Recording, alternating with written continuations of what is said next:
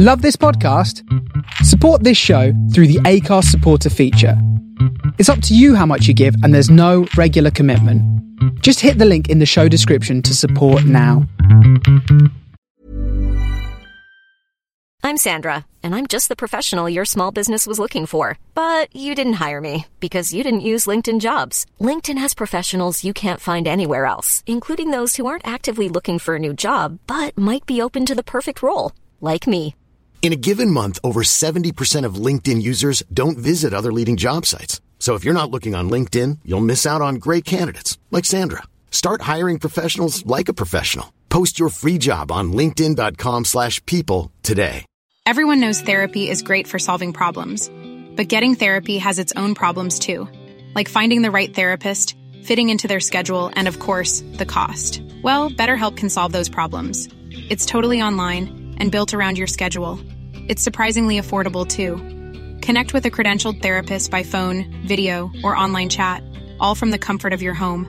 Visit betterhelp.com to learn more and save 10% on your first month. That's BetterHelp H E L P.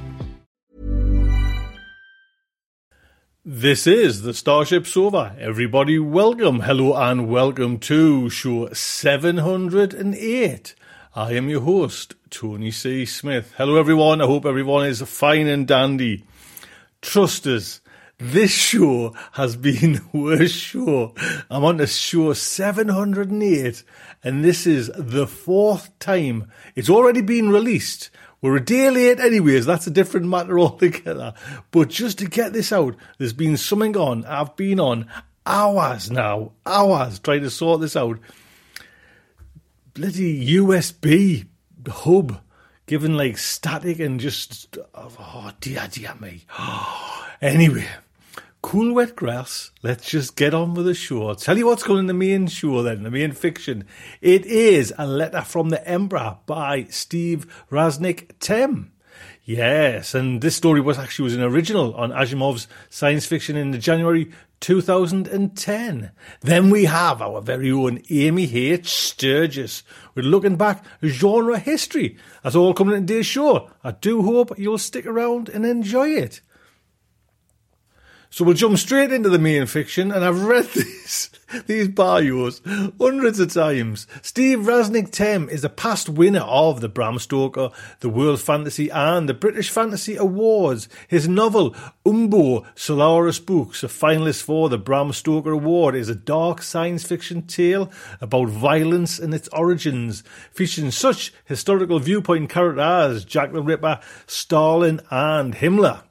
He has published over 500 short stories, man, in his 40 plus year career. Steve, well done, lad. Well done. Some of the best are collected in Thanatrauma and Figures Unseen from Valancourt Books and in The Night Doctor and Other Tales from Macabre Ink. Now, this story is narrated by two people. Our good friend, Will Stagl, who is the kind of member of StarShipSofa, and Lee Datura. Now, Lee, probably have butchered, I've butchered it many times today. Will Stagl is proud to be a member of the StarShipSofa team, recruiting narrators for the podcast Stellar Stories. Will works as a creative professional and occasional musician from his home, adopted home of Tucson, Arizona. Lee is an otherworldly creature that resides on the Olympic Peninsula. She is a practitioner of somatic psychology with a focus on community liberation and a retired blueberry farmer. So, the StarShipSofa is very proud to present. A Letter from the Emperor by Steve Rasnic Tem. Read to you by Will Stagl. and Lee Datura. A mishap occurred four sleeps from landfall. Jacob had been logging observations when he heard the alarm, so by the time he got down to the cargo bay, it was all over. The bay door was breached. He stared at the switch through the window. It had been opened from inside the bay. Whatever had been inside the bay had been swept out into space. Anders? He called through the com. He waited. There was no answer. Ship command buzzed in his ear. There are indications that Anders Niels. Jacob shut the communication off. He didn't want to hear what command had to say. He went looking for Anders. The forward crew cabin was empty, as were the toilets, the shower, records, navigation, engineering, recreation, general stores. Jacob had been in the recording room when the alarm went off. He systematically tried every compartment, passage, pipe, even the output trays of the garbage grinders. There was no place left to look. Anders, please report your whereabouts, he called through the com. Again, no answer. He waited. He turned the link to ship command back on. Please report the whereabouts of Anders Niels, he said aloud. Anders Niels is not on board. A woman's voice spoke softly into his ear. Procedure is to query ship command first when there is an unscheduled breach of the cargo bay. Why did you fail to query ship command? Why did you shut off initial communications from ship command? Jacob didn't answer. He didn't know why he hadn't followed procedure. Maybe he already knew Anders was gone, but didn't want to hear command's confirmation. Was that it? It made very little sense. Despite their long service together on messaging and data collection ships, he and Anders weren't even friends, as far as he understood. Suddenly, he wasn't sure. Was that possible?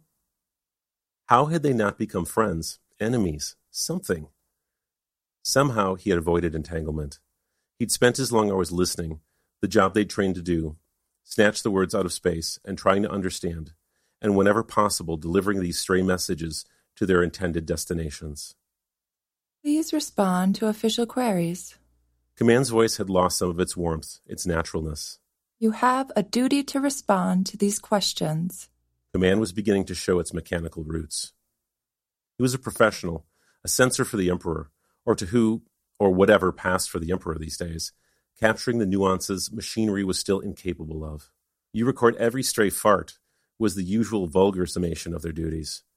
Such attention to detail discouraged both amity and enmity as far as he was concerned. He would be finishing the assignment alone, perhaps even the entire tour of duty. The realization left him cold, furious. How was he supposed to manage it? Besides recording local observations and handling messaging, the ship delivered statements of regulation and proclamations to the outlying settlements. But a quick replacement was impossible. Out here on the farthest reaches of the Empire, where the dividing line between Empire and not Empire wasn't all that clear. Did Anders Niels speak to you before going to the cargo bay? Jacob gathered Anders' spare clothes into a bag. He catalogued his former crewmates' personal effects, his toiletries, his player, various small art objects. Please respond. Did Anders Niels speak to you of his intentions?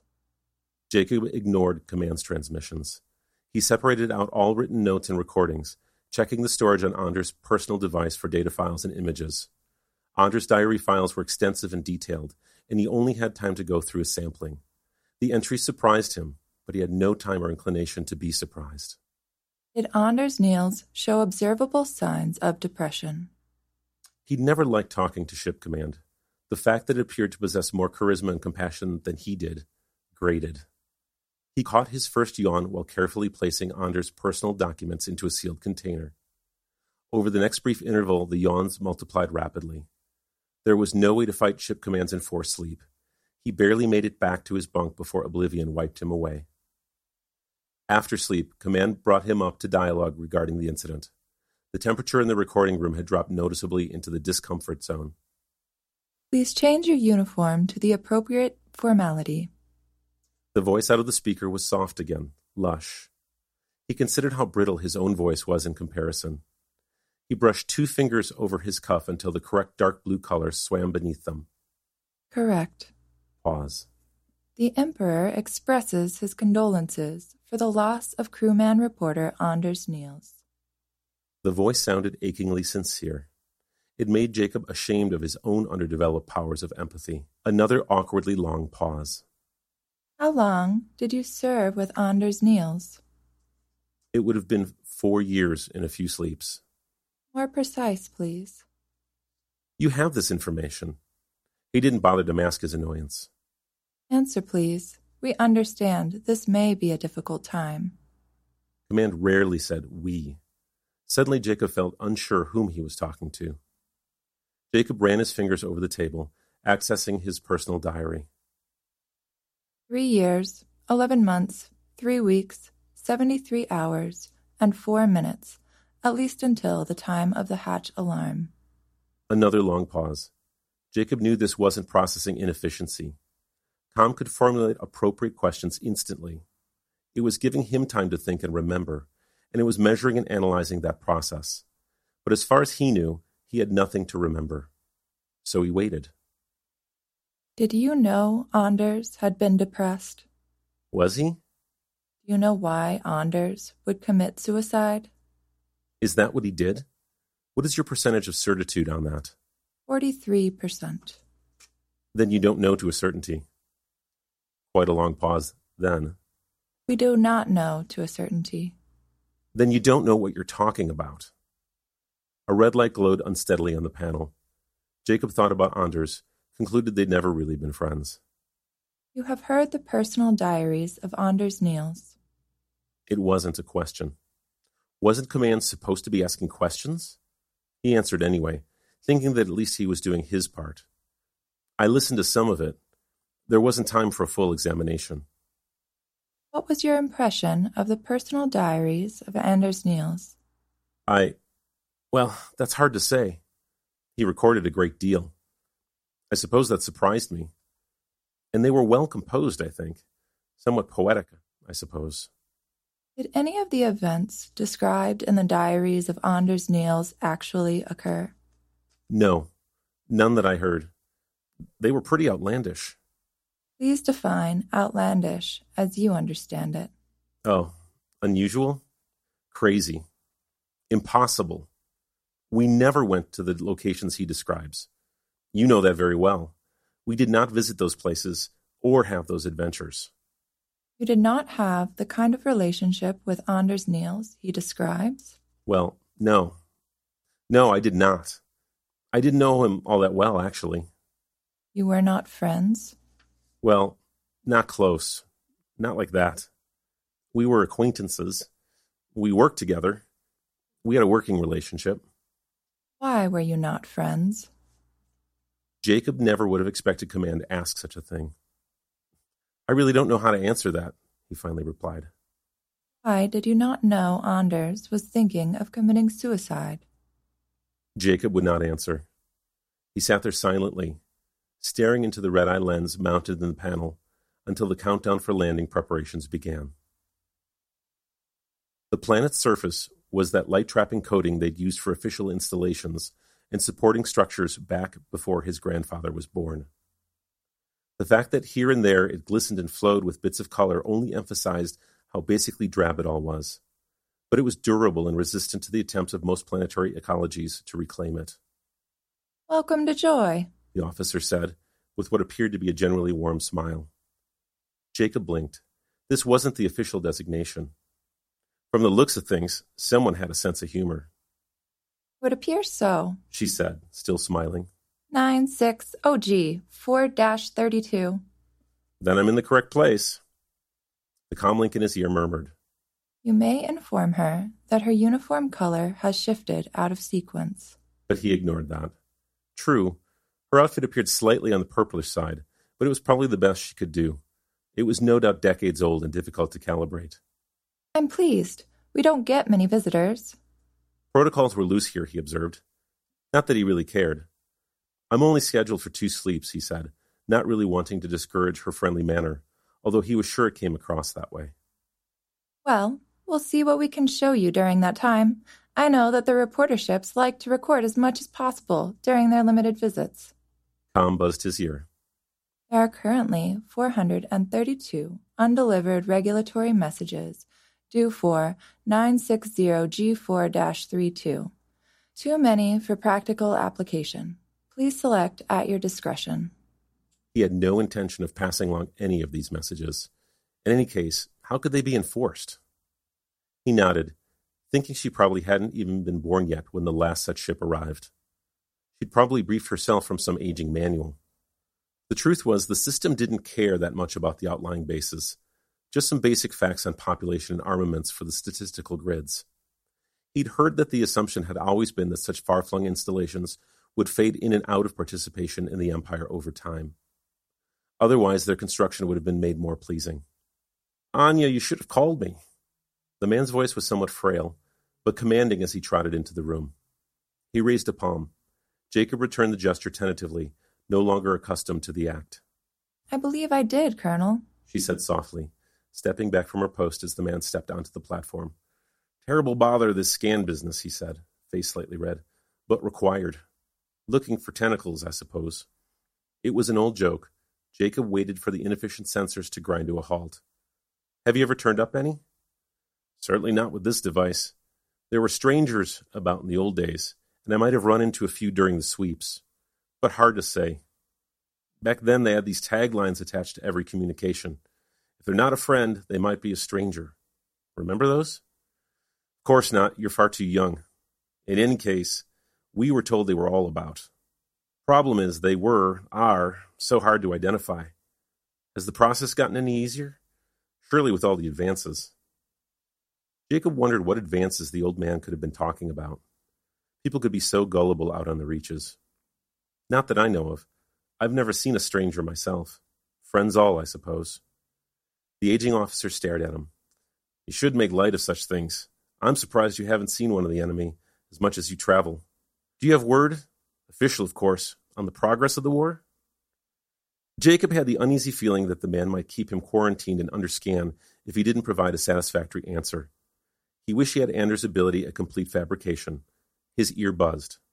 The war ebbs and flows, but remains constant. The Empire continues to maintain. Ashamed of himself, Jacob repeated Command's answer, word for word. Very well, then. The officer motioned and Jacob was propelled forward up the ramp. The man's hand thrust forward, gripping his arm. Welcome to our humble landing.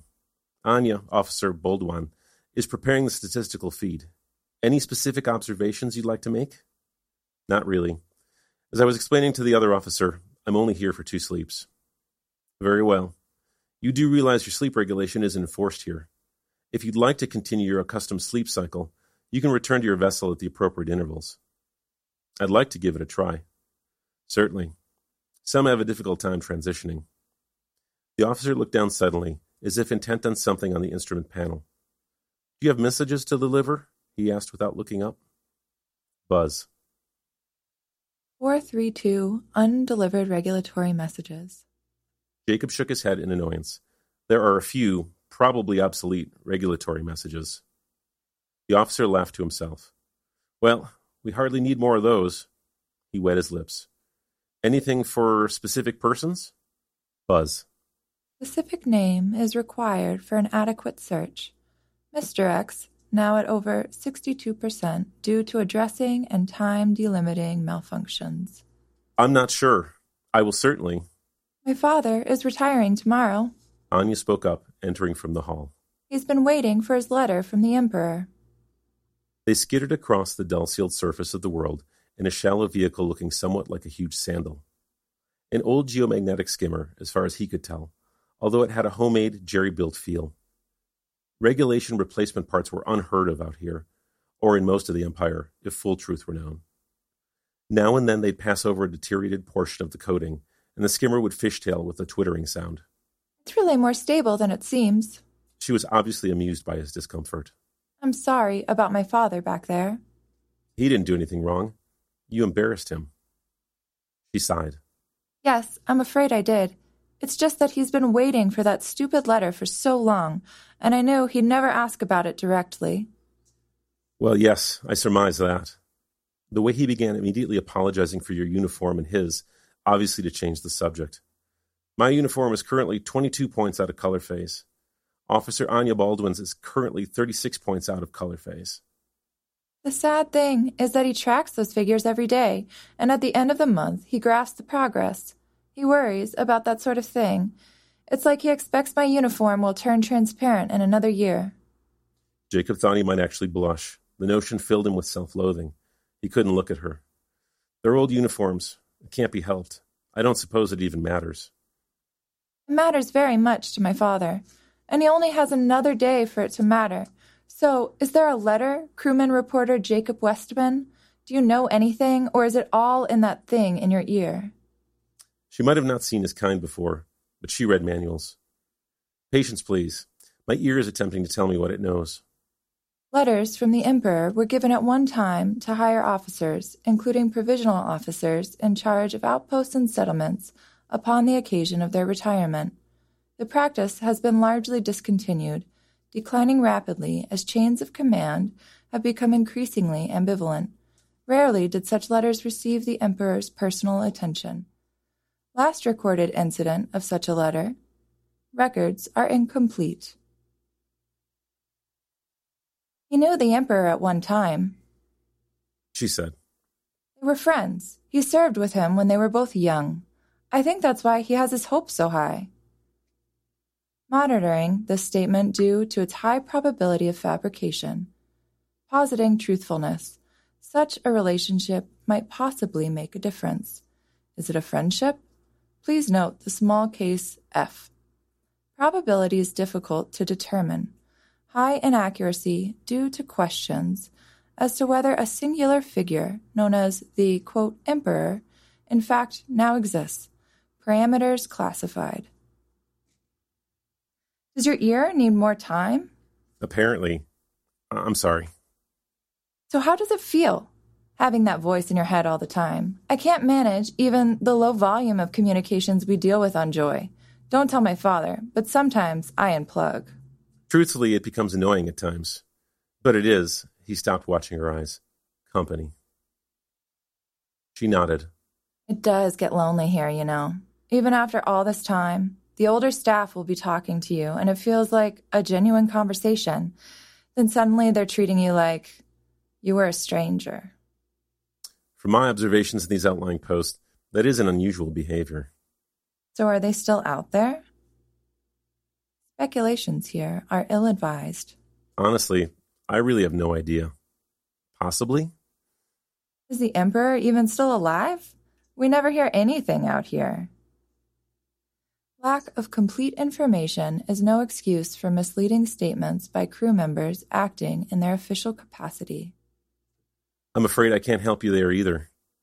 Some things work, I know that. We receive communications, including new regulations and orders, although infrequently supply ships arrive at destinations. Com buzzed his ear aggressively, but he ignored it. Other military ships are encountered. The Empire runs, although its borders apparently continue to change. And from my observation, most of the settlements appear to be running themselves. Maybe there's still an emperor, maybe there's a committee. People talk about the strangers, but no one I know has ever seen one. Some people say there are no strangers, and no emperor either. Well, there was an emperor. My father knew him. He says in the old days, before he took command, the emperor was expected to serve just like everyone else. He must have some interesting stories from that time. The world's surface coating stopped abruptly, and the skimmer almost as quickly. The unsettled portion of joy rolled out in front of them, its multicolored layers of stone swirling into cones, peaks, and shallow valleys. The late afternoon light emphasized its strangeness, and its random highlighting of geologic features gave the landscape an appearance of constant movement. Very pretty, he said, feeling inadequate to the task of responding to such an exotic vision. Yes, but I'm afraid that ends the tour. Bad enough I go out there by myself without orders. But if you were to be injured, you can imagine, I'm sure. But it has such beauty and strangeness. I'm not sure I could handle so much joy without it. She laughed. That was a silly thing to say, I guess. He wanted to tell her how much he enjoyed hearing her laughter, but of course he did not. You stay because of your father? He retires tomorrow, and I'm supposed to take over. Maybe then we can stretch things a bit, and I can find excuses to go out there more. Besides, he needs me for now. There are so many things he's unsure of. I can't promise any particular results, but I'll keep searching for some sort of message, at least some official recognition of his retirement. He knew the Emperor. I'm sure of it. My father isn't the sort of person to fabricate things.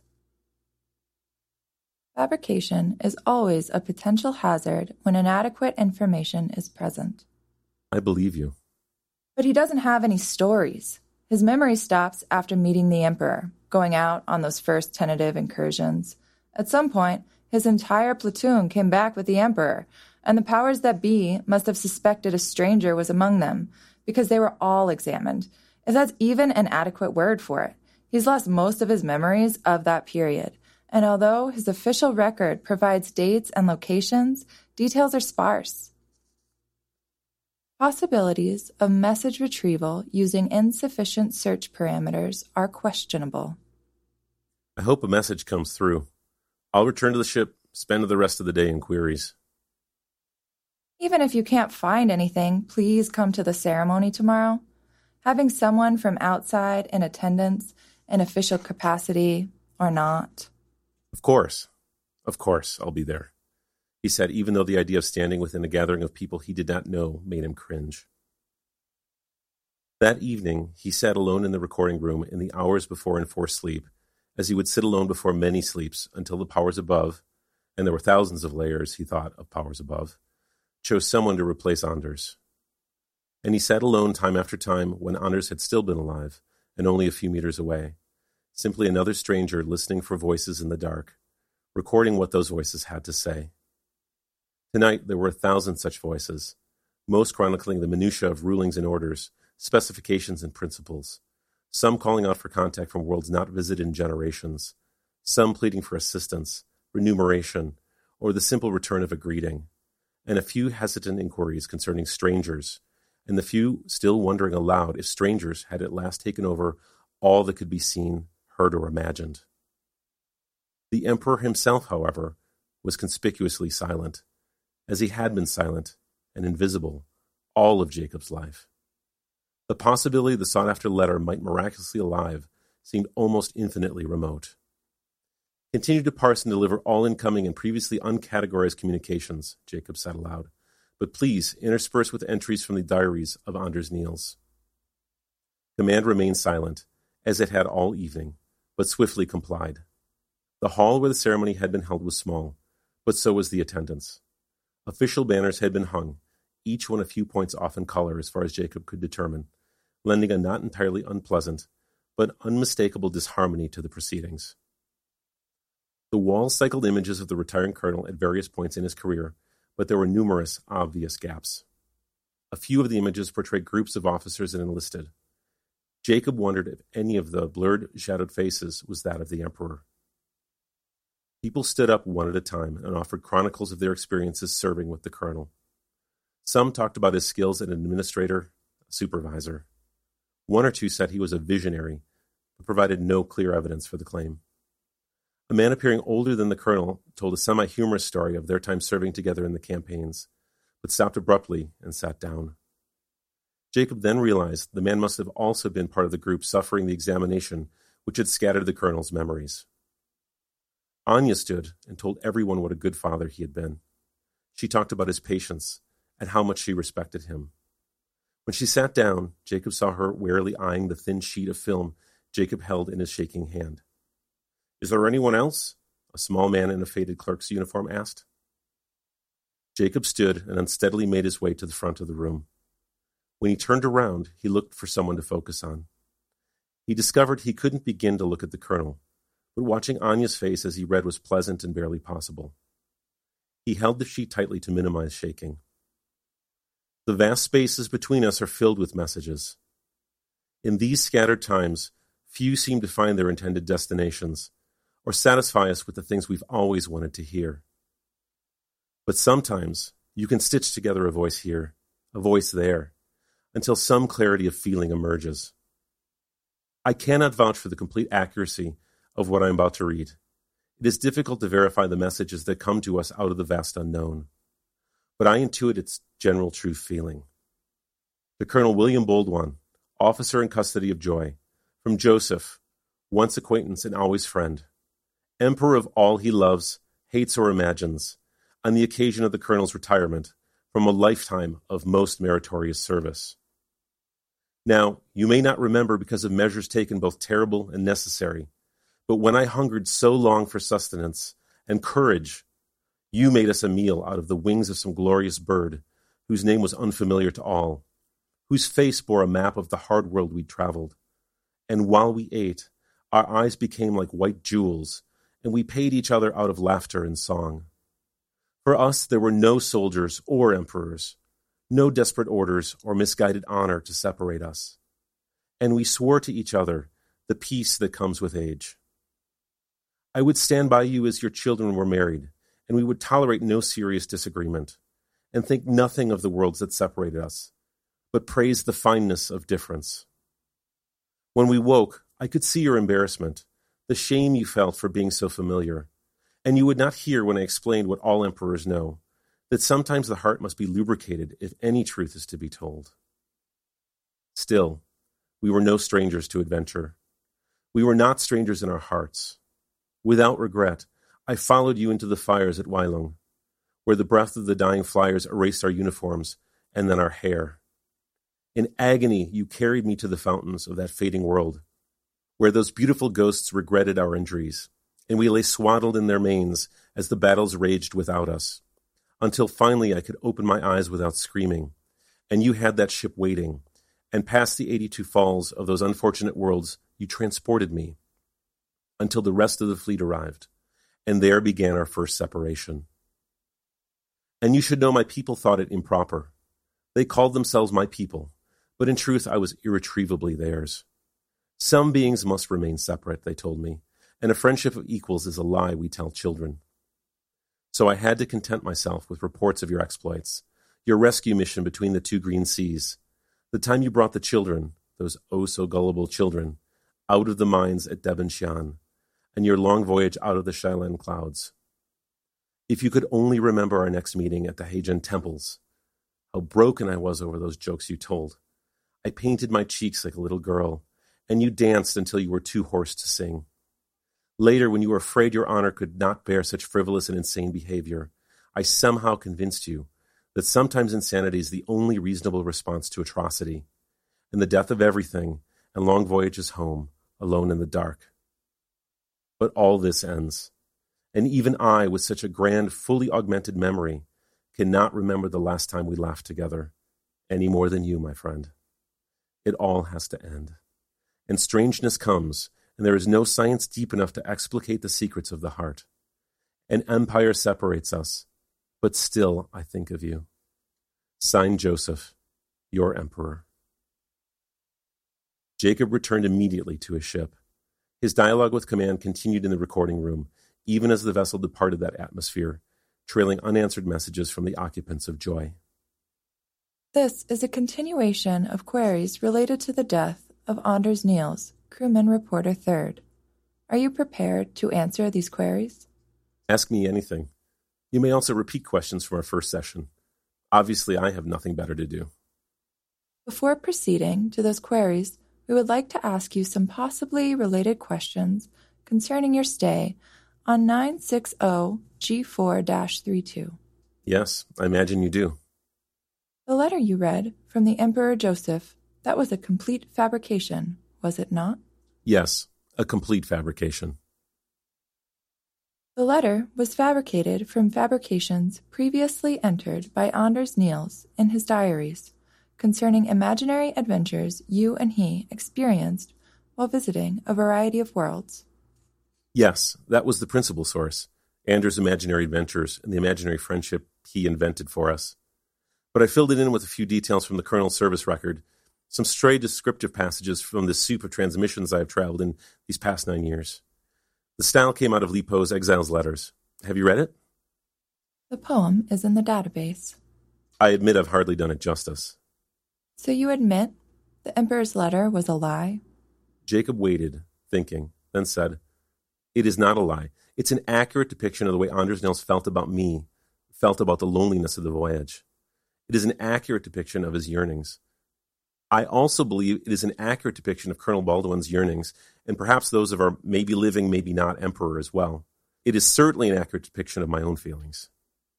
But the events you've narrated, events which were supposedly experienced by Colonel Baldwin, are fictional.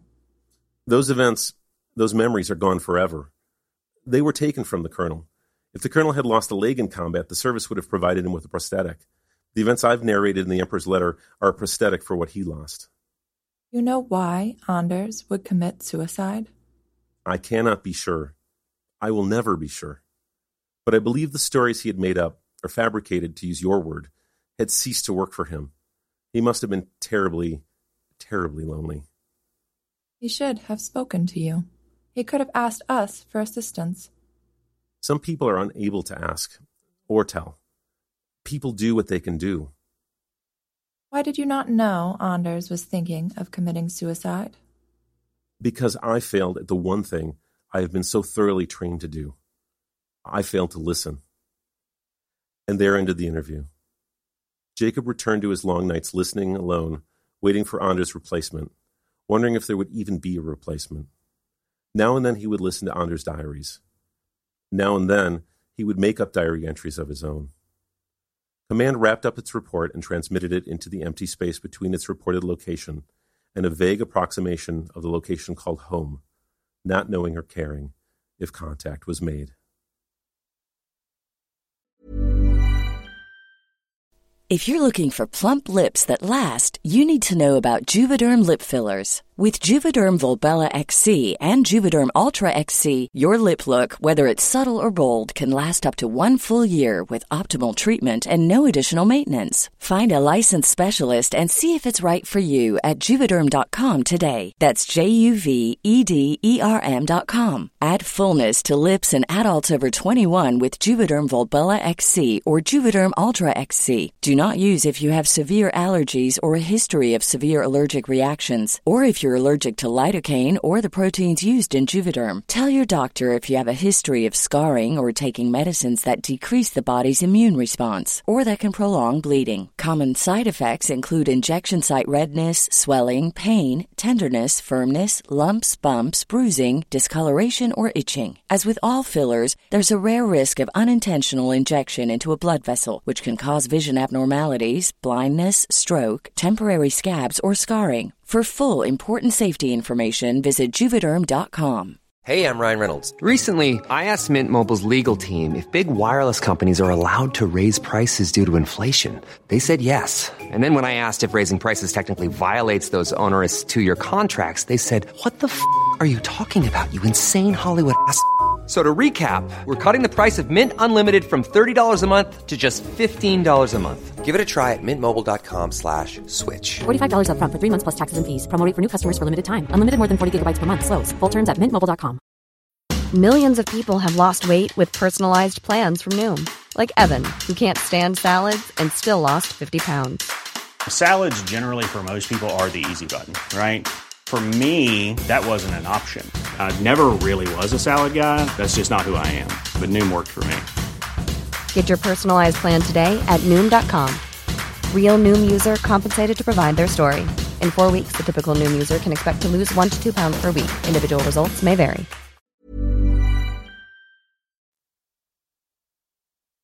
And there you go. Big thank you to Steve. Steve, what a story. Thank you indeed. And Will, Lee, amazing. Absolutely amazing. So, it is our very own. And a big thank you to Amy for telling us that it was just had messed up. Yeah. Amy, thank you. Looking back at genre history aims. Hello, my friends. It's time to take another look back at genre history. Today, I want to talk about a stellar figure in science fiction. And I'm going to go at this kind of backwards, starting with some exciting news. I have talked before on past segments about the Library of America, which is a nonprofit organization that publishes and preserves and celebrates America's greatest writing. So, works that reflect great contributions to U.S. literature. It's probably no surprise that I do have a bit of wariness about those who are self styled arbiters of big L literature, because I find that often such literary gatekeepers overlook, undervalue, or flat out erase genre fiction.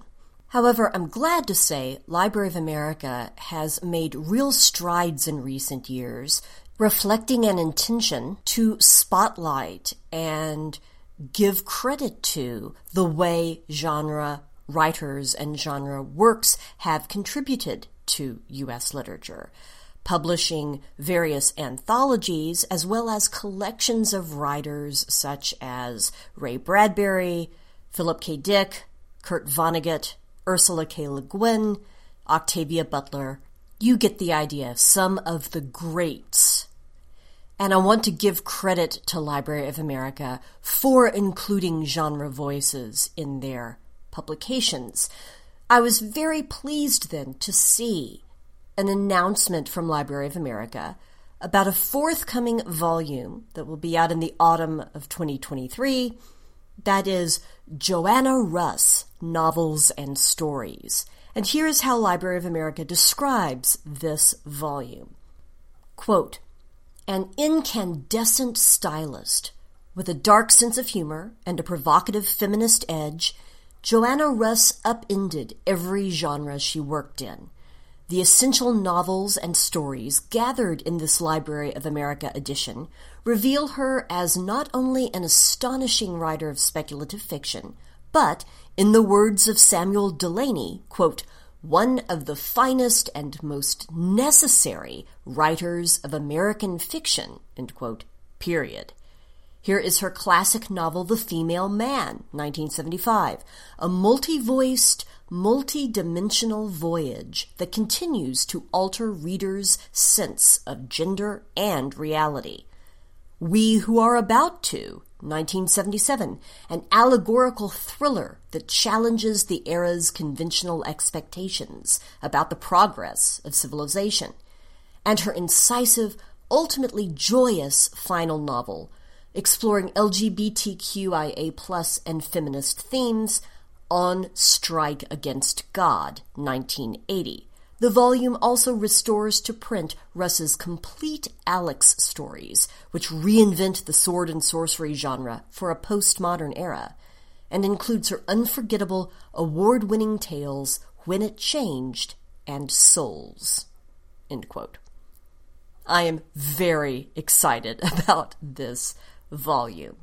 Now, I do want to point out that this is not the first time Library of America will have published Joanna Russ. Library of America's American Science Fiction, four classic novels 1968 to 1969, includes, along with Past Master by R.A. Lafferty, Nova by Samuel R. Delany, and Emphyrio by Jack Vance, the novel Picnic on Paradise by Joanna Russ. Here is how Library of America described that work. Quote, Joanna Russ introduces one of science fiction's first and most engaging female adventurers in her taut and edgy debut novel Picnic on Paradise, 1968. The tough, sardonic, unforgettable Alex, an ancient Phoenician mercenary teleported into the future to serve as guide and bodyguard for a band of stranded space tourists. Also, Joanna Russ was represented in another Library of America volume, The Future is Female 25 Classic Science Fiction Stories by Women, from Pulp Pioneers to Ursula K. Le Guin, edited by Lisa Yaszek. That anthology includes the 1968 short story The Barbarian by Joanna Russ. And here is a quote from the introduction of that book by Lisa Yaszek. Quote, It is one thing to map the limits of traditional gender roles and the damage they do to women and men alike, as many authors in this volume do implicitly. It is another to envision and articulate new arrangements that might have some positive bearing on the present, as several new wave authors, including Ursula K. Le Guin in The Left Hand of Darkness, 1969, and Joanna Russ in The Female Man, 1975, went on to do over the course of their subsequent careers. And this is why we need to remember the women of early science fiction. They are the missing link between the pioneering experiments of Mary Shelley and the finely honed, radiant results we see increasingly in the work of women writing today. I think that's a lovely point about why it is important to know and to appreciate our genre history. And certainly Joanna Russ is a voice that deserves to be heard and remembered. Also, Joanna Russ appears in another Library of America volume, The Future is Female More Classic Science Fiction Stories by Women, Volume 2, The 1970s, also edited by Lisa Yaszek. That includes Russ's 1972 story, When It Changed. Now, I have taught When It Changed multiple times.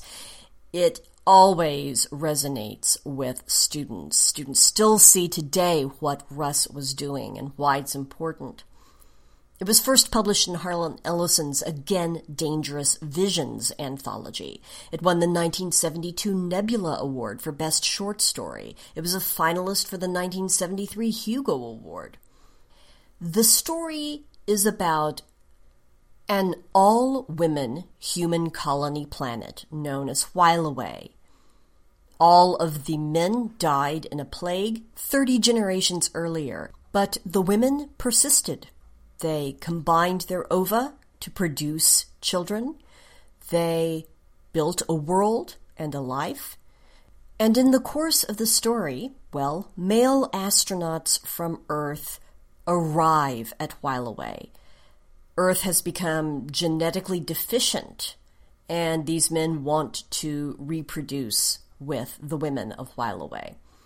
In the afterword to the story, Russ explained why she wrote When It Changed and how she was trying to address not only the topic of societies of women, but the issue of how societies of women had been portrayed by male authors who came before her and she wrote, quote, I have read science fiction stories about manless worlds before. They are either full of busty girls in wisps of chiffon who slink about writhing with lust, or the women have set up a static, bee-like society in imitation of some presumed primitive matriarchy. These stories are written by men. Why women who have been alone for generations should instinctively, that's in quotes, turn their sexual desires toward persons of whom they have only intellectual knowledge, or why female people are presumed to have an innate preference for Byzantine rigidity, I don't know, end quote. I'd like to read to you a passage from When It Changed that we often talk about in class when I teach this work.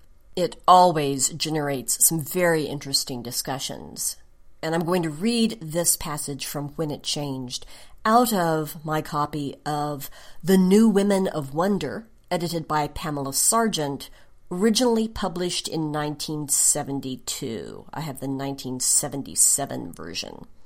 Here, Janet Evason on Whileaway is talking with a male astronaut from Earth. Quote, I tried also to outline our government, the two houses, the one by professions and the geographic one. I told him the district caucuses handled problems too big for the individual towns, and that population control was not a political issue, not yet, though give us time and it would be. This was a delicate point in our history. Give us time. There was no need to sacrifice the quality of life for an insane rush into industrialization. Let us go our own pace. Give us time. Where are all the people? said that monomaniac. I realized then that he did not mean people. He meant men. And he was giving the word the meaning it had not had on Whileaway for six centuries. They died, I said, thirty generations ago. I thought we had pole-axed him. He caught his breath. He made as if to get out of the chair he was sitting in. He put his hand to his chest. He looked around at us with the strangest blend of awe and sentimental tenderness. Then he said solemnly and earnestly, A great tragedy. I waited, not quite understanding. Yes, he said, catching his breath again with that queer smile, that adult to child smile that tells you something is being hidden and will be presently produced with cries of encouragement and joy. A great tragedy, but it's over. And again he looked around at all of us with the strangest deference, as if we were invalids. You've adapted amazingly, he said. To what? I said. He looked embarrassed. He looked inane. Finally, he said, Where I come from, the women don't dress so plainly. Like you? I said, like a bride? For the men were wearing silver from head to foot. I had never seen anything so gaudy. He made as if to answer, and then apparently thought better of it. He laughed at me again, with an odd exhilaration, as if we were something childish and something wonderful, as if he were doing us an enormous favor. He took one shaky breath and said, Well, we're here. And yes, that definitely gets the conversation started. Fascinating work from Russ. So let me back up now and give you a bit more context. Joanna Russ, U.S. author and scholar, I should note, lived from 1937 to 2011. She graduated from Cornell University, where she studied with Vladimir Nabokov in 1957. She received her MFA from the Yale Drama School in 1960. And after teaching at several universities, including Cornell, she became a full professor of English at the University of Washington in 1977. She was known, among other things, for her anger. In her book How to Suppress Women's Writing in 1983, she wrote, quote, I think from now on I will not trust anyone who isn't angry. End quote. in fact, you can pick this up from a writing by Alice Sheldon, better known as James Tiptree Jr., a letter to Joanna Russ in which she wrote, quote, do you imagine that anyone with half a functional neuron can read your work and not have his fingers smoked by the bitter, multi-layered anger in it? It smells and smolders like a volcano, buried so long and deadly, it is just beginning to wonder if it can explode. What a description. In How to Suppress Women's Writing, Joanna Russ also writes this, and again, I think this is so important in terms of thinking about genre history. Quote, when the memory of one's predecessors is buried, the assumption persists that there were none, and each generation of women believes itself to be faced with the burden of doing everything for the first time. And if no one ever did it before, if no woman was ever that socially sacred creature, a great writer, why do we think we can succeed now? But Russ was a great writer, and she did make it possible for others to see they could succeed now. Her most famous work is The Female Man from 1975. It was nominated for the Nebula Award for Best Novel. It won one of three retrospective Tiptree Awards, now known as the Otherwise Award, a literary prize for works of science fiction or fantasy that expand or explore one's understanding of gender. It also won a 2002 Gaylactic Spectrum Hall of Fame award. The novel follows the lives of four women in parallel worlds that are different in time and in place. Joanna is in a world that's very much like Earth in the 1970s. She calls herself the female man because she believes she must forget her identity as a woman in order to be respected. There's also Janine, who lives in a world where the Great Depression never ended, and World War II never happened because Hitler died in 1936. There is the world of Whileaway. That's the same place, a variation on the theme then from the story When It Changed, where it is a woman only society, where they reproduce through parthenogenesis, and then there is Jael's World, which is a dystopian place where men and women are literally engaged in a battle of the sexes, a conflict that has been going on for decades. This was a path breaking and important novel. But she wasn't just a fiction writer. Russ also wrote many nonfiction collections of literary criticism. And that's important in genre history too. Someone who was not only writing genre work, but also writing genre criticism, legitimizing the study of and the response to genre work. She was an influential review columnist for the magazine of fantasy and science fiction for nearly 15 years, and she also wrote collections such as Speculations on the Subjectivity of Science Fiction from 1973, Somebody's Trying to Kill Me and I Think It's My Husband, The Modern Gothic, 1973, How to Suppress Women's Writing, 1983, Magic Mamas, Trembling Sisters, Puritans and Perverts, Feminist Essays, 1985. To Write Like a Woman, 1995. What Are We Fighting For? Sex, Race, Class, and the Future of Feminism, 1997. And The Country You Have Never Seen, Essays and Reviews, 2007. Russ has also been the subject of several book length studies including Jeanne Cortiel's Demand My Writing, Joanna Russ, Feminism, Science Fiction from 1999, Farah Mendlesohn's On Joanna Russ, 2009. Gwyneth Jones wrote a 2019 book about Joanna Russ that was part of the University of Illinois Press series called Modern Masters of Science Fiction. Russ was also a main focus in Sarah LeFanu's Chinks in the World Machine, Feminism and Science Fiction from 1988. Russ was one of the most outspoken authors to challenge male dominance of science fiction.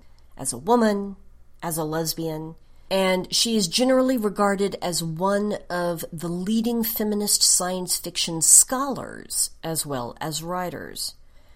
She was also, by the way, one of the first major science fiction writers to take the cultural and literary implications of fandom, including the writing of slash fan fiction, seriously. She was named to the Science Fiction and Fantasy Hall of Fame in 2013. And all of this is to say, I am very excited about Joanna Russ novels and stories. And I think that will be a great place for discovering or revisiting the works of a stellar figure in science fiction, Joanna Russ. I hope this was of interest to you, and I look forward to talking about something completely different when we get together again to take another look back on genre history. Thank you. Oh, big hugs, Amy. Thank you so much indeed. So that is it. That is show 708 put to bed. I don't know how many times I've recorded this and said that, but I'm going to wheel out me hat as well, you know, me, tin can and hat again, because I've said this a few times as well. But if you can support her, that would be absolutely amazing. We kind of, the figures are going down, down, down, and I understand, totally get it. You know what I mean? It's kind of, we're in a bit of a world financial crisis. But if you can keep we going, just, you know, a few quid a week on Patreon or on PayPal, all the details are on the front of the website. That would be amazing. And a big thank you in advance from me. Until next week, just like to say, or the week after, just like to say, good night from me. Thank you for listening.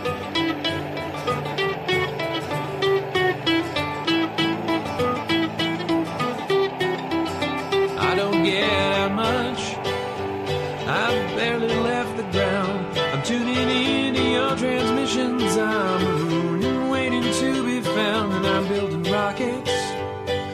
pointing them to the moon. But the work is going slowly, it won't get to you anytime soon. Can you reach me?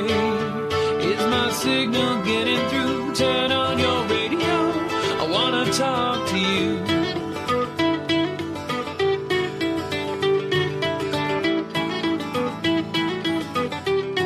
This signal's going light speed. By the time I get my say,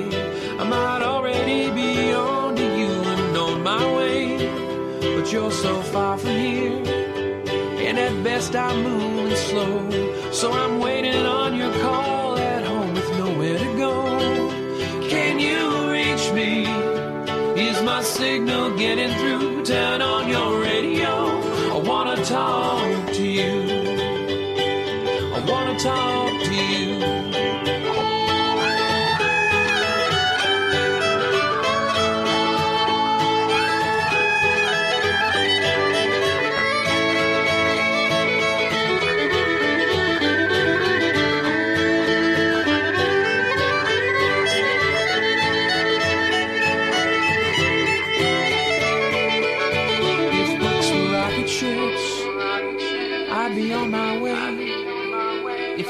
Cast myself on a radio wave, I might get to you someday.